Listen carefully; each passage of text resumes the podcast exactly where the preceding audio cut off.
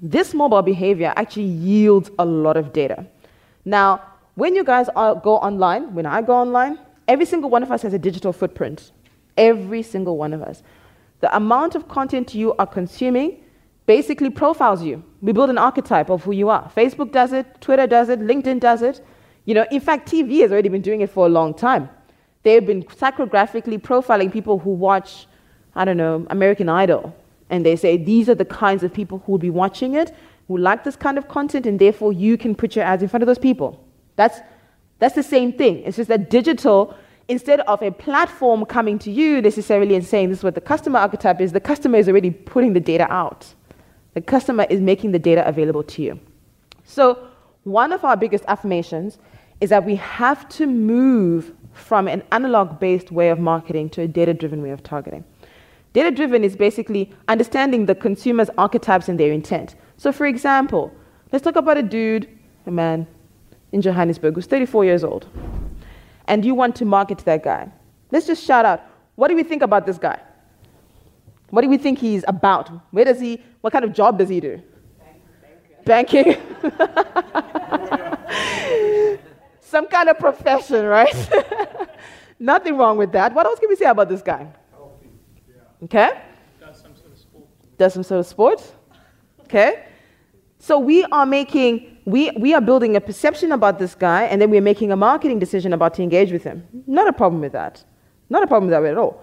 But we have to understand that his digital footprint shows something different. There's a deeper self to this guy. Yes, he might be healthy and all those things, but he's into motorcycles, he's a tattoo enthusiast, he's all about skincare. So if you're L'Oreal, for example, and you want to talk to a market about the latest male skincare range, most brands would say, no, no, no, it must only target females because that's our demographic. Sweet. But there's a market there. This guy has a real interest about keeping his skin on fleek. like, he clearly cares.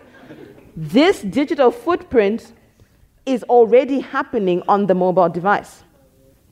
The difference is that are we mapping it to how we market to these customers? So we, we talk about debunking the myths. We actually did research in, in the UK on sports is a man's game. These were, these were the myths that we typically follow, okay? The things we believe. then when we actually did the research, it turned out to be quite interesting, right?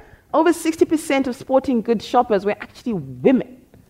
You would probably think, oh, no, no, no, no. It's dudes who are into sport. Women would just want to cook and take care of the kids. That's like, do you know what I mean? If you think about, when we talk, you know, we, we talk about the emancipation of the customer, the empowered customer, your customer knows what they want. You don't have to actually necessarily define it for them. You just need to serve them. You need to understand who they are online. And our platforms show you based on the psychographic profiling of their digital footprint, how you can market to them. So that's one vantage point of data that you can use as an FYI.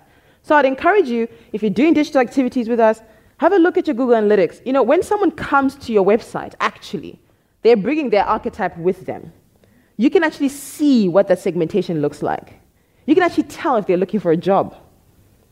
You really can.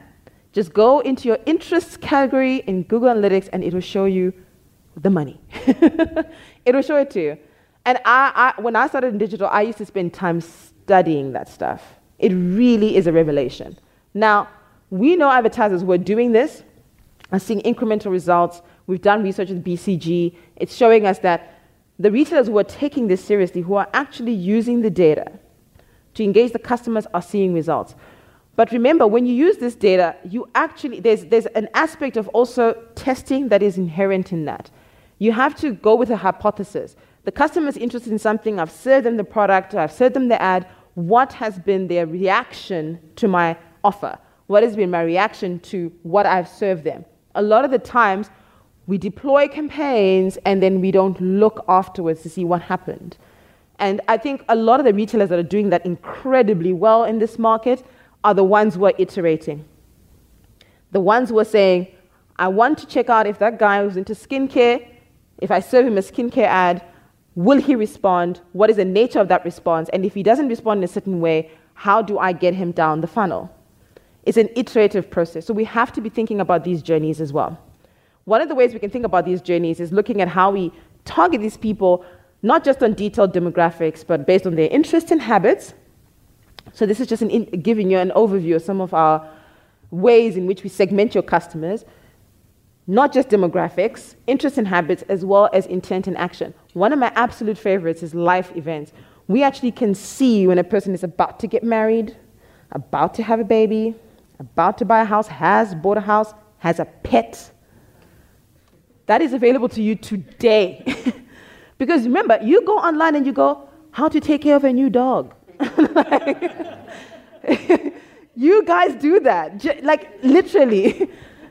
I remember when I was, you know, expecting our second, I was getting all kinds of ads, and, I, and obviously because I'm a digital person, I was like, oh, I can see I've been targeted. You can actually see that these people understand where you are in your life stage. So these are audience ways, way, we call them audiences, or in your case, you can call them segments of customers that you can target based on their behavior online, that mobile behavior we're talking about. One of the other things that I am absolutely dumbfounded by is when a retailer says to me, My stuff is in store, so I must merchandise it in store, I don't need to have my product online. so he's laughing. John is laughing with me because he, he's going to be on the panel later. We're going to have a lot of good laughs. But we, he laughs because it's not that the statement is, it's, it's, it's, the foundation of the statement is, is we are trying to understand that particular logic, knowing that the customer is predominantly online. Your customers expect you to surface your products online. That's their expectation. I don't want to have to mission to the mall. I want a mission to the mall knowing the product is there. Okay? Some people still want to go for the shopping experience, but they go to the mall with intent. Like they literally go, I'm to go into this store and that store and that store because I want to go get the shoes there, I want to go get the pampers there, I want to go get the special on two for 50 in there. But they've researched it online. You are not surfacing enough of your brands online. It's evident from a lot of the data that we see.